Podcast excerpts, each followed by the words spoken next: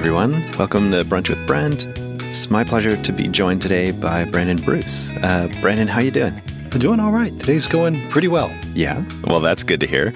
Um, we got connected uh, by a few friends of ours in the Jupiter Broadcasting Network uh, because you're the director of customer support at Linux Academy. Correct. And I would imagine that holds quite a bit of responsibilities. At least the title sounds like it does. Yeah, uh, I right now the team is uh, seven people. Uh, I have two in Australia, one in Tennessee, and then the rest are all in uh, Texas with me. Uh, and we manage all of the day to day operations for the support team uh, for Linux Academy. Nice. I would imagine every single day is a little bit different for for your team. Uh, that's kind of the nature of support, isn't it? Oh, it's it's a very reactive. So, grab bag is probably the best description of the problems we see. I would imagine there's some repetition, but yeah, you just like all sorts of stuff. And so, are you dealing with customers directly, or is it internal support? Is it a little bit of both? So, up until roughly two weeks ago, we handled both internal and external support. The internal support just got moved over to an IT operations team. So we are getting used to having nothing but external now. Right. So a little bit of relief there, but at least it allows you to, to concentrate your time a little bit. Um, because you've got a little bit of, of two worlds. You've got a a crew of people face to face with you where you're located, it sounds like, and also some remote staff. Is it kind of a completely different dynamic working with those, or is it working out pretty well? How does that work? So, everyone technically works remote. We have an office here in San Antonio that we go into twice a week just to kind of see each other and have some FaceTime. But for the most part, we all work remote. So I've gotten used to nothing but Slack calls and Zoom calls in order to talk to people. and how is that for you? Like, is is that a nice rhythm, or would you prefer a little bit more time? Because I know many of us uh, in the industry, you know, we're doing a lot of remote time now, but there are some challenges that come with that too. It's weird. I've had this discussion with other people, and I've found that remote work for people in a transactional business like support where I get a ticket, I work the ticket, I go to the next one. Remote is perfect for them as long assuming everybody has a work ethic. That's got to be announced up front. But for people in that transactional setting, they tend to manage themselves very closely because they're afraid uh, subconsciously, consciously that they're going to lose that privilege of working from home if they slack off. So they're always hustling.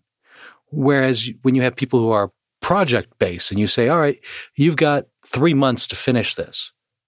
Well, they may slack off for two months because, hey, as long as I get it done by the third month, we're all good. Hmm. So these like micro projects seem to lend well to that remote stuff. And it sounds to me like being part of a team is is likely a really big part of that because you want to make sure that you're doing well for your team as well, that you're not letting anybody down and or forcing some work on someone else. So if you've got the right team around you, that sounds like a pretty powerful environment. Yeah, I, I kind of describe it as a an oligarchy. You know, I make all the final calls, but realistically, that it's very democratic because if they don't like it, they're not going to do it. So I've got to make sure that the, it's balanced and that they understand any of the choices I make uh, for the team. They understand the benefit the cost and the benefit for it. So you may not like it, but hey, this is the payoff if you stick with it. Has anyone joined your team who has never done remote before? Like, uh, is there some mentorship that happens there or some kind of adjustments for someone like that? Three of my employees uh, came from another large uh, hosting provider here in San Antonio. And for the most part, they worked in a major office. So for them, they were ready to be at home. They were ready to have some of that freedom back because they already knew they could do the work. They just hated having to deal with some of the people that they dealt with on a day to day. It's not to say they were asocial or, or didn't want to be around people. They're actually great people, people, but you have those that that office feeling where you wonder is somebody standing right next to me? Are they going to come bother me? Do they want to talk to me? Because I've got work to do. You know, I can totally relate to that because I'm a photographer primarily. And um, so I'm working from home all the time.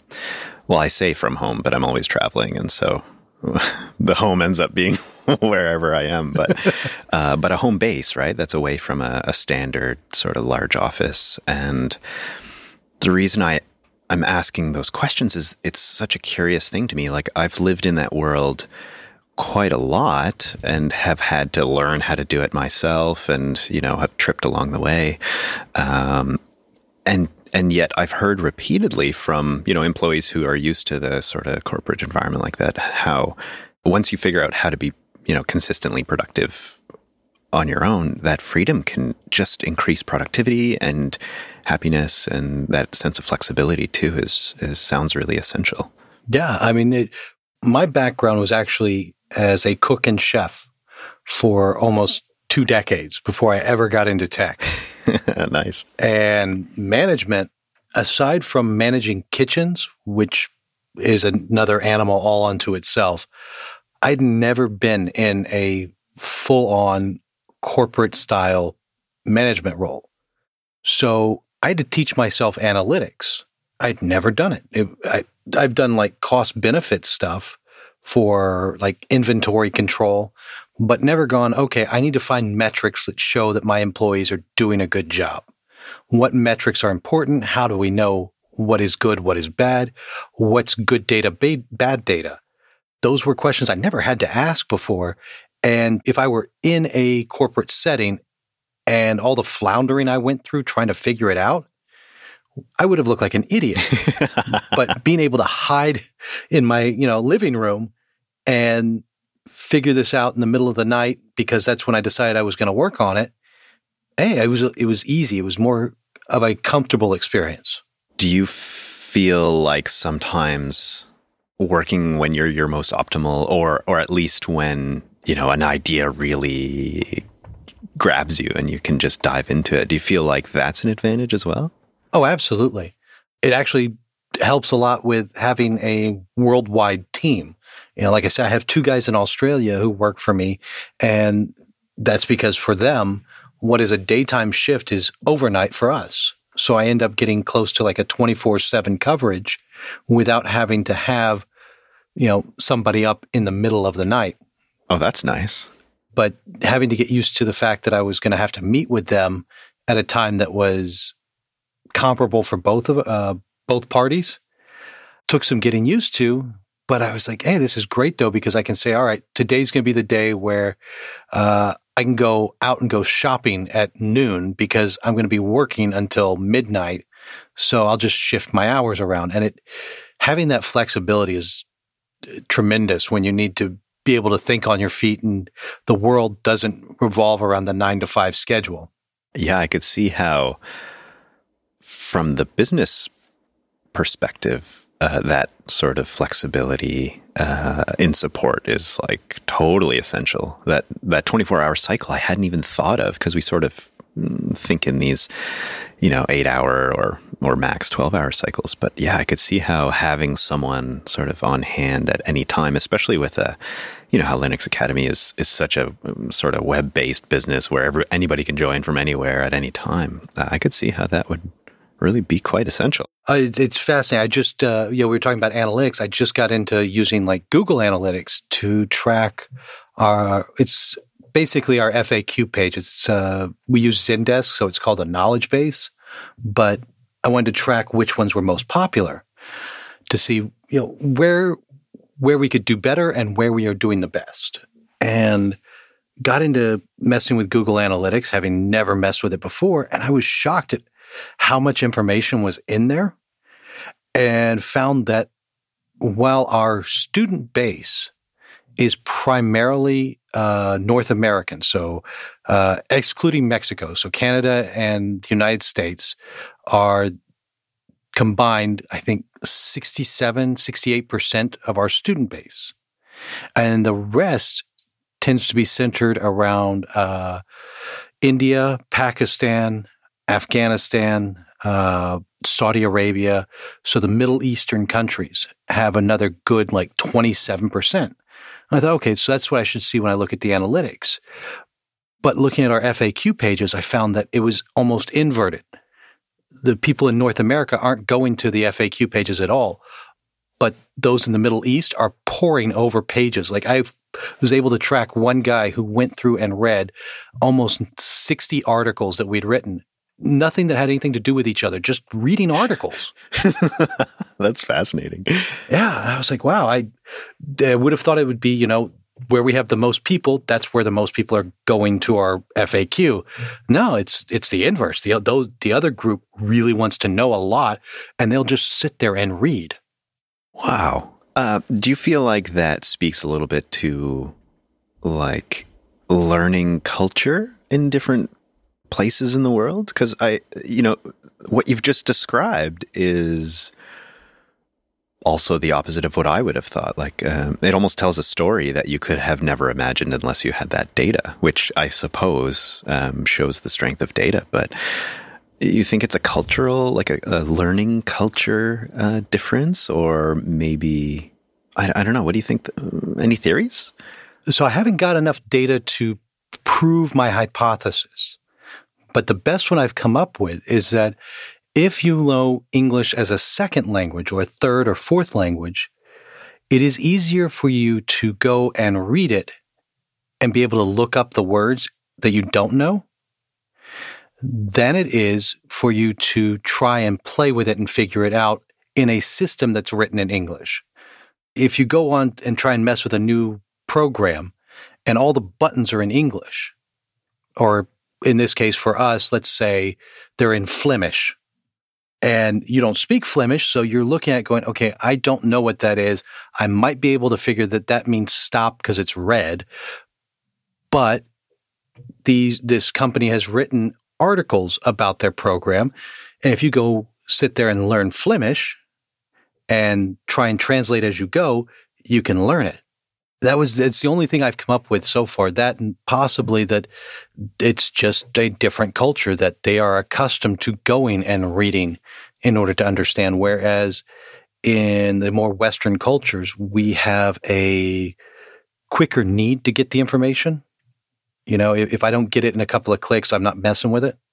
I think you're onto something though with that theory because uh, when you put it in the perspective, you know, of flipping the coin and playing with a tool that's in a completely different language, it sounds to me almost like learning what I'll call offline, so not in a live environment, um, so that you can sort of spend the time slowly understanding all of the concepts before you dive into the actual, you know, nitty gritty of doing it. That would make a lot of sense to me um, from the perspective of confidence, especially if it's a different language, right? You can wrap your head around a whole lot of concepts and the whole thing before you sort of dive in and, and poke around. So I, th- I think you're onto something there. One of the other big things we found out with this was uh, we started mapping what pages people are going to the most. And we found that on a monthly basis, the most popular was one on how to connect to our hands on labs. And I thought, well, why is that? I mean, that there are directions at every lab that tell you how to do it. Why do they need to come read this? And I mean, and we're talking like a magnitude of difference. Like in December, 9,000 unique people and unique IP addresses went and read the article that we had written in support on how to connect to hands on labs. And the next closest thing was, uh, it was like a description, uh, a comparison between what a cloud playground is and what cloud servers are. And it went from 9,000 for connecting to like 3,000. So three times less. Wow. And I was like, that, that's huge. Why is that? And I go and look at how the interface was written. So if you go to a lab, how the directions are written there are, if you are unfamiliar with how to use things like, say, SSH or PuTTY, they're confusing. But you go to our article in the support FAQ, and we've got like diagrams and pictures and a step by step walkthrough. And I was like, well, that explains it. If you're brand new and you don't understand, and somebody's already making a leap of logic for you saying, oh, you should know this before you start, yeah, you're going to go read another article on it. It's almost like the data is telling you a whole bunch of stories that uh, how could that not be helpful for you and your team uh, to create better experiences, right? For the end user. It sounds like it allows you almost to like empathize with the person on the other other end. Would you does that feel accurate? I am a very numbers driven, data driven person, even though I didn't understand it until I had the tools. Uh, and I started seeing parts of my personality really come out as I dug deeper into stuff. And I was like, this is what I need to know. I have always wanted to understand, but I didn't have the knowledge on how to collect data. And now I can sit here and go, okay, I feel that it should be this way. Let me see if the logic backs it up. It makes a world of difference, especially when you're talking about, you know, solving people's day to day problems. If you can understand where they're coming from first and why they have the problem in the first place. Because, you know, it, it is a flaw of working in support that eventually you get to, I wouldn't say a jaded place, but more of a callous place. Like you've, you've built up a reaction to seeing a similar question over and over. So you just get to a point where like, okay, these people just don't know what they're doing.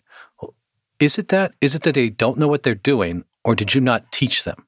Where is the real failing? Yeah, interesting. I, I feel like the data that you're diving into is telling you a story that's actually uh, sort of leading you to some hints at human nature almost. So it's it's curious it's curious to me those two worlds because the data driven world, you know, usually is super technical and stuff like that. But that's actually allowing you to to see sort of the human element of it all, uh, which is fascinating. And uh, like the example you just gave in those sort of calloused perspectives, if you've spent that much time in support, um, I could see how seeing it from the other side and just asking different questions with that data behind you would allow for quite a powerful transformation in the approach uh, that you take there. So that's that's really fascinating to me. Okay, so you said you do photography. I would compare it to trying to explain shutter speed. For you, I'm sure the idea of like, hey, if you leave the aperture open longer, yeah, you're going to overexpose the film that just seems logical to you. But to somebody who's never messed with a camera and only knows if I click this button, it should do something, the idea of aperture is a huge thing. I, I had no idea that the lens stayed exposed, you know, the, the film stayed exposed and the lens stayed open longer. And if you grew up with only digital cameras, that idea is completely lost. It's a good example because, you know, often as professionals or people who've spent, you know, countless hours on a certain technology or in this example on on learning cameras and stuff like for me i i don't even consciously think about using my camera anymore. It just sort of happens subconsciously.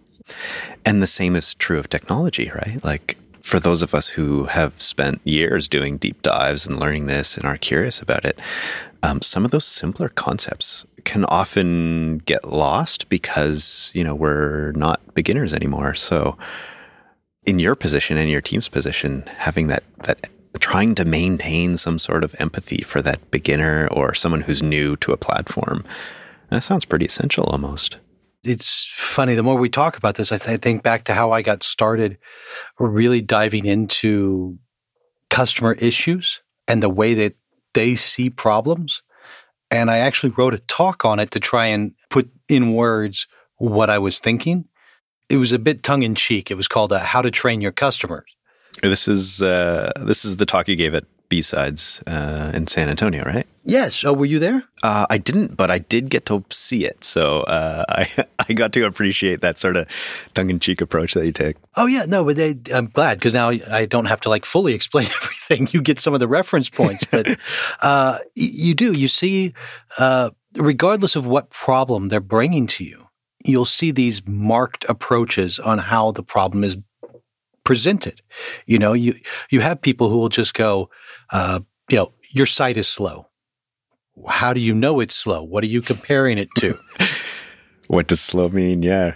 All these questions that come up as a support person they don't occur to the person on the other side. They're just frustrated and they go, site is slow. I am mad. So you have to train them in the way in which you respond. Now, if you do what every single support person has done for years now and gone, you need to clear your cache and cookies, try resetting your router. It's got to be your Wi Fi. you know, those cookie cutter responses, people become numb to them. So they'll start responding back. And that's what I notice is that people will pay attention to troubleshooting methods you use so that they can have validation that the problem is you. Well, what if you could turn that around?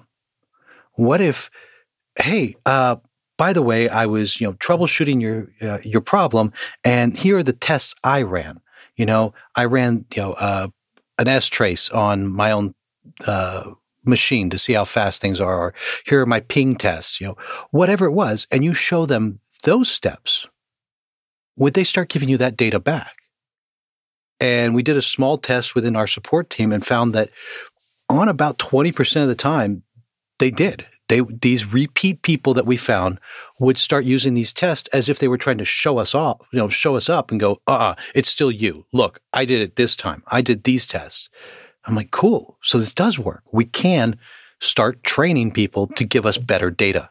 What I gather from that story is almost that support, or at least good support, is sort of a team effort between you and the person, you know, with the complaint or the support issue. Uh, and though they may not see it that way, you have to try to convince them somehow, maybe with a few different types of approaches, that that that's actually the case because everyone wants a positive outcome, right? Uh, but it sounds like there's, depending on the person and the issue, there's a whole bunch of different ways to achieve that.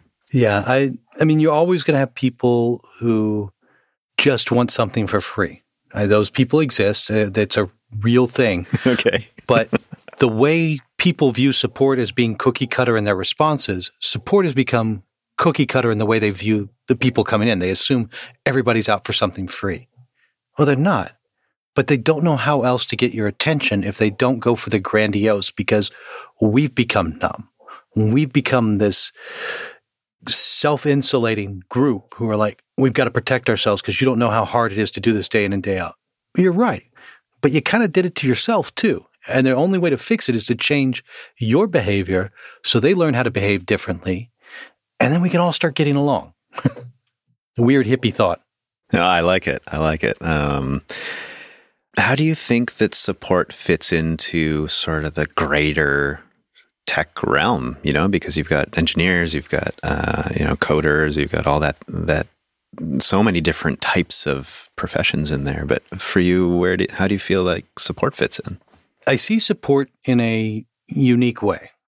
I tell everyone on my team, if I see you on my team after three years, you better be taking my job because this should totally be just the stepping stone. This should not be where you end. And that I think is what has really hurt support in the long run. There are some people who are genuinely good at it and they love doing it. But for the most part, it should be the stepping stone into something larger in tech. It should be that entry level job. Nobody wants to be the front desk guy forever.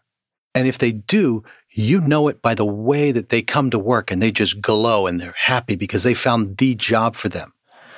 But how many support people do you see that look like they're dead on the inside? And it's because there is a lifespan, a shelf life for support, and it's about two to five years. So I tell them after three years, if you're not gunning for my job, you need to go. You, you don't belong here anymore. Mm. You should have grown, and I failed you somewhere.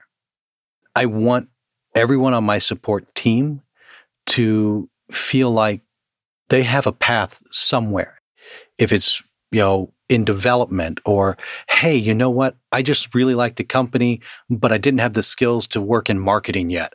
So I took what I could get. Cool. let's get you working on how marketing works. I, I don't know anything about it, but let's go find out together. I really like that approach.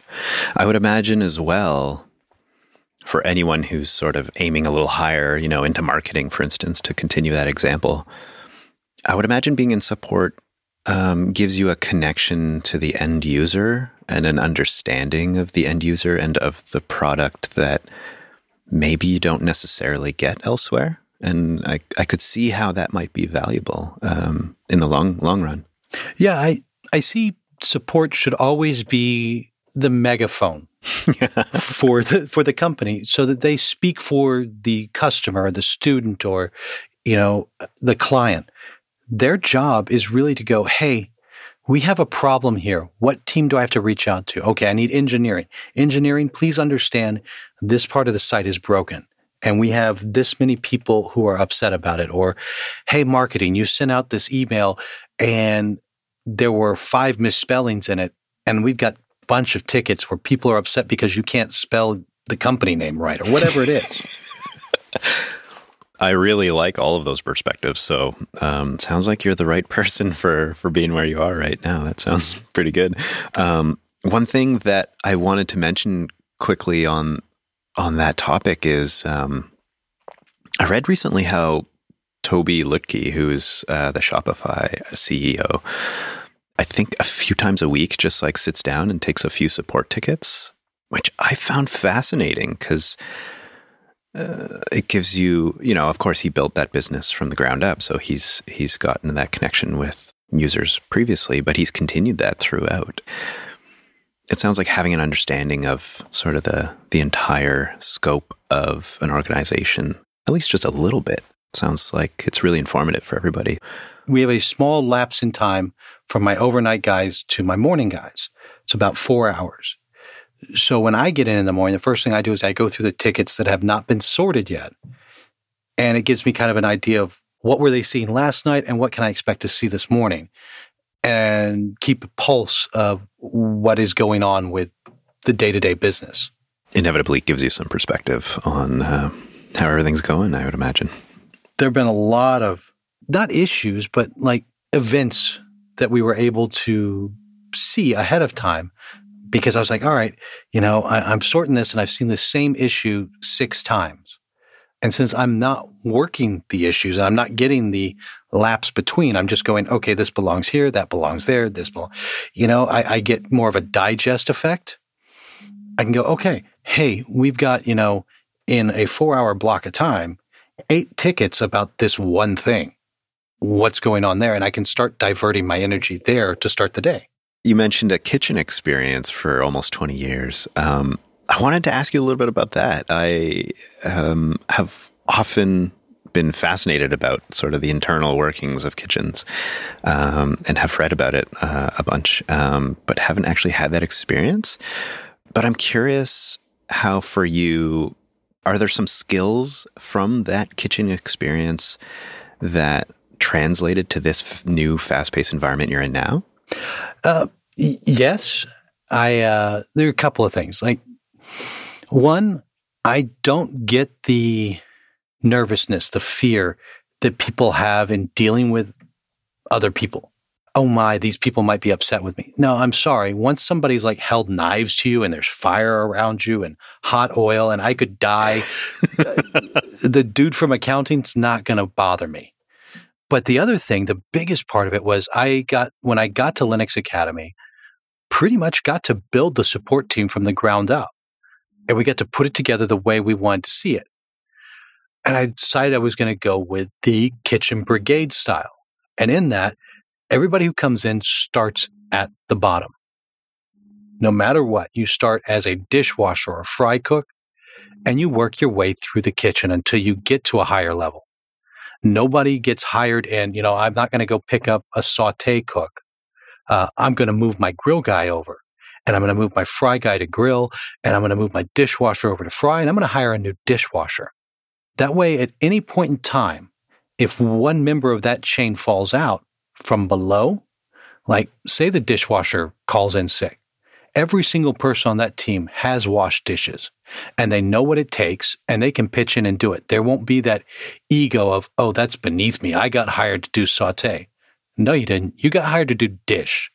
You just got lucky enough to work your way up to saute. Wow. Uh, I can certainly see the advantage to that. Now it's an investment, right? That takes time to move people through all those stations. It does take time. And when you very, at the very beginning, it is the hardest because what happens is most cooks, most chefs will bring an already built team. So they've been going through this time and time again. So they'll bring a team with them from the last place they worked and go, okay, I know you went through the same thing I did. You understand this. I don't have to reteach you. But everybody new has to go through that.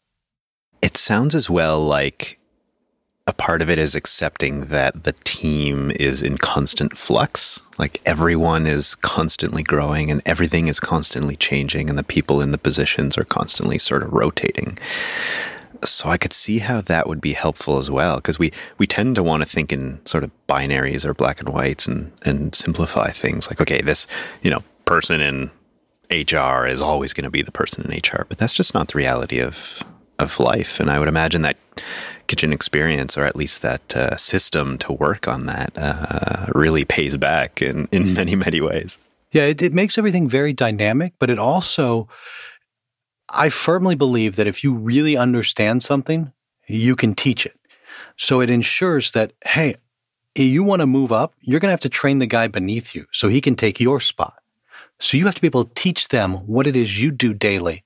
And the guy above you, the place you want to go, he's going to teach you that. And everybody's wanting to do that because that's how they get out of the spot they're in. that's so awesome. I had never really gained that insight into uh, how kitchens work. Like I, I kind of gathered that there's a progression uh, but it seemed to me almost like your your your standard corporate progression, where it's just like, oh, I'm going to get the next thing, and but it sounds like the whole team supporting each other in this kind of pass it on approach. Uh, that sounds super powerful. It's funny. Uh, kitchens can be the most vulgar, most offensive, ugly thing on the face of it. but deep down, everybody in there, the reason why they get like that is everybody in there knows it's going to be high stress. There isn't going to be a point in time where, all right, dude, we're all going to just hang out and watch YouTube together. No, we are all going to be working. We're going to be sweating. The conditions are crap. They just suck. It's hot. There's not a day that goes by where it's going to be cool in the kitchen. It's going to be 110. And the guy next to you on either side of you has weaponry that he brings with him daily that he sharpens. And you need to make sure everybody agrees, everybody gets along. We may not like each other outside of work, but when we're at work, we're here to work and we all love each other. and it's a weird dichotomy that exists. And you're all pointed in the same direction, right? You have no choice. So, this well oiled machine that is a kitchen needs to be that way. I would imagine that the stress is almost required to have it be at its most efficient. Uh, and everybody sort of plays an essential role from the bottom right to the top. Yeah, the hardest part for me, really, when I got into a corporate environment was I become so accustomed to conflict resolution starting and ending in about 30 seconds. I just turn to the guy next to me and tell him, you know, you suck and you either need to go home or pick up the pace. His feelings aren't hurt. He just knows he has two options right now. He can work and get paid or he can go home. But I can't turn to the guy next to me in, or in the cubicle next to me and go, dude, you suck. Can you do your job or not? because then he starts crying or he runs off to HR and I'm in trouble. And, you know, but that that conflict resolution in the kitchen is necessary because if we have to stop and talk about our feelings, everything in the kitchen comes to a standstill. And now what was a well-oiled machine that was cranking out, you know, 200 plates a night is now pushing nothing out of the kitchen. And it's all stopped. It's from 100 to 0. There's no not really much in between, is there? No.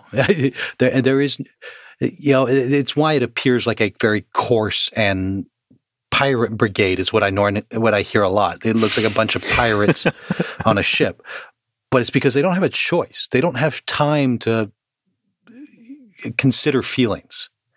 Uh, you know, now that was the the kitchen experience I grew up with. I've heard that lately it's changed, and there has been a a surge of a more calm and almost zen like approach to kitchen running. I don't know how that would look because I can't imagine it. It just never, never was a thing for me. I would be more comfortable with Gordon Ramsay yelling and throwing my plates on the floor than I would be if some guy looked at me and goes, This one just isn't right. I would like you to try again. that would I would I'd be frightened by that guy. That guy would scare me because I'm waiting for him to explode. Or because maybe you can't trust what he's saying. Like, is that really what he's feeling? And and where's the sense of urgency or severity at, at yeah. the mistake? Right, mistakes in that sort of high stress environment are, also, are almost like uh, completely unacceptable because it, it changes the entire dynamic, doesn't it? But yeah, it, it definitely led me to when I got here, when I got into tech, everybody's like, wow, how do you handle all the stress and all this? I'm like, nobody's yelling at me today. this is a cakewalk. I don't know what to tell you. This is this is calm.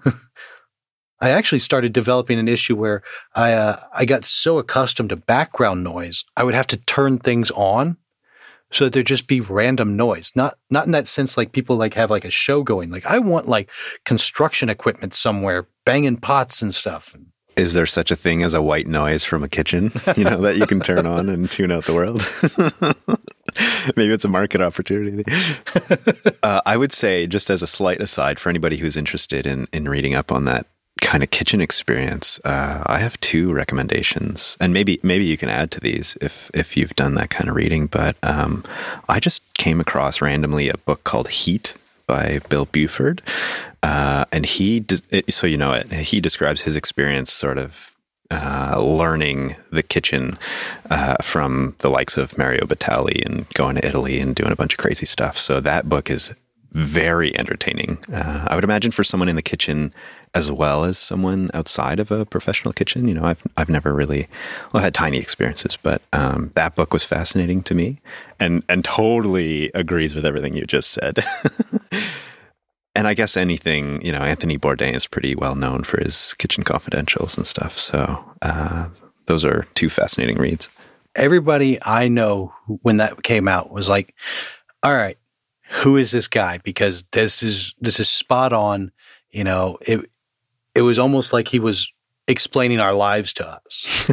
and uh, if if you haven't read it, Medium Raw is also really good by him. Oh, what's that like?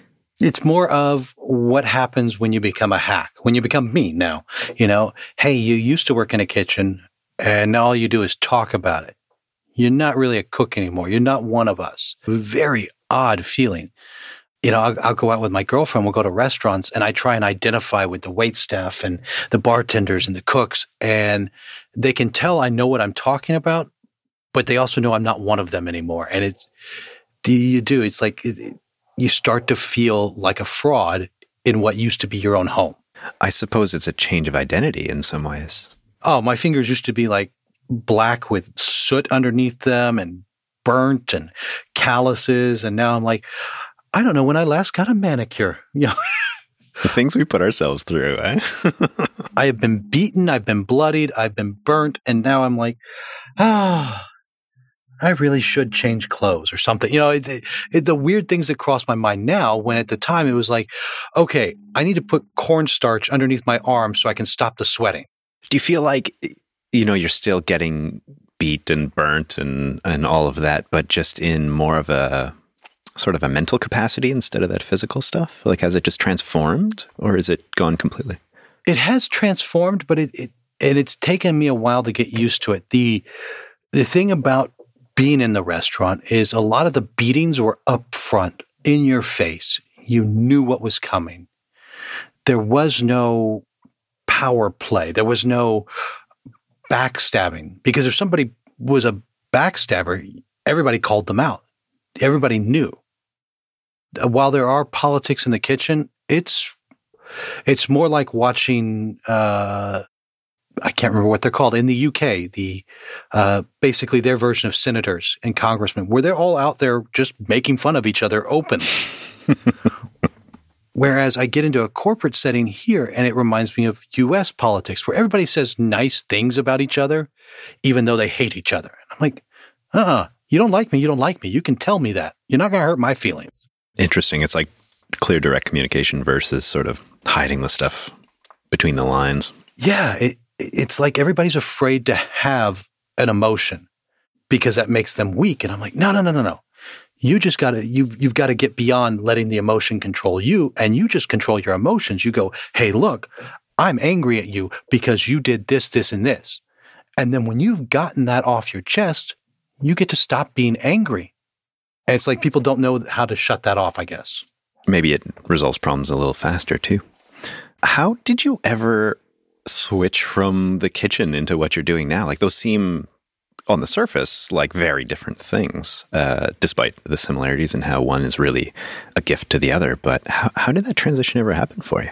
Taking a step back, uh, I uh, I got to a point where my knees hurt, my back hurt. I was doing 18 hour days and I was exhausted. I, I, I started looking around. I was like, I'm not going to be Anthony Bourdain. I'm not going to be Jamie Oliver. I'm not going on Food Network. And it doesn't look like I'm going to get my own restaurant anytime soon.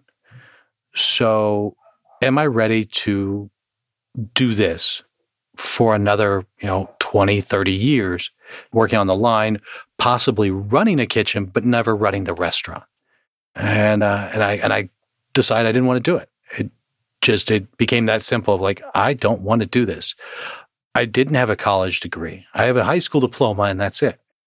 So I was talking with a friend and he said, well, you ought to, you ought to take a shot at Linux. Why? I don't know. I, you know, I know how to use a computer. He's like, yeah, you know more than most people. You can turn it on. I was like, what? It's a really low bar to set. He's like, and you can read. So here, and he gave me this like tome of a book. It was a thousand page the uh, book called the Linux Bible. Sounds appropriate as a first one. yeah, that's what he gave me. He's like, here, take this, go and learn it. Where do I start? He's like, start on page one and read through the book. Okay. So I start out with that. And then there was a group here in San Antonio called the Open Cloud Academy who were doing, it was like a 10 week boot camp where you go through, you learn the basic LAMP stack, Linux, Apache, MySQL, or MySQL, depending on your preference, and uh, PHP. At the end of it, really, when I look back, I'm like, wow, of all the things I've learned, that should have taken me like three days, not 10 weeks. But knowing very little, it was great because I got to meet people and interact.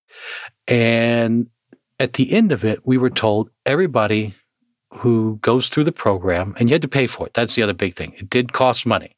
So it wasn't free. So you really wanted to apply yourself. But at the end of it, everybody would be offered the opportunity to interview with a major hosting company. That's worth the money alone sometimes. Yeah. And this is when my competitive brain kicks in because I'm like, okay, there's a class of 20. The class who did this before us, there were 20 there. Five got hired. All right. So I have a one in four shot. I've got to figure out who are the 15 people I can beat. And it, it just became that. I was like, all right, I'm going to push through.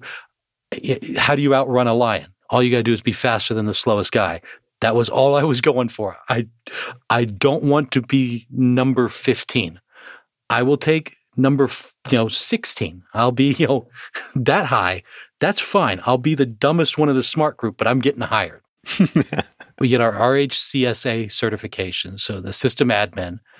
And I go through the interview process and I find out it's probably two years later. So, two years after getting hired, I run into some of the people who had interviewed me and they're like, Yeah, you, you weren't hired for your skill.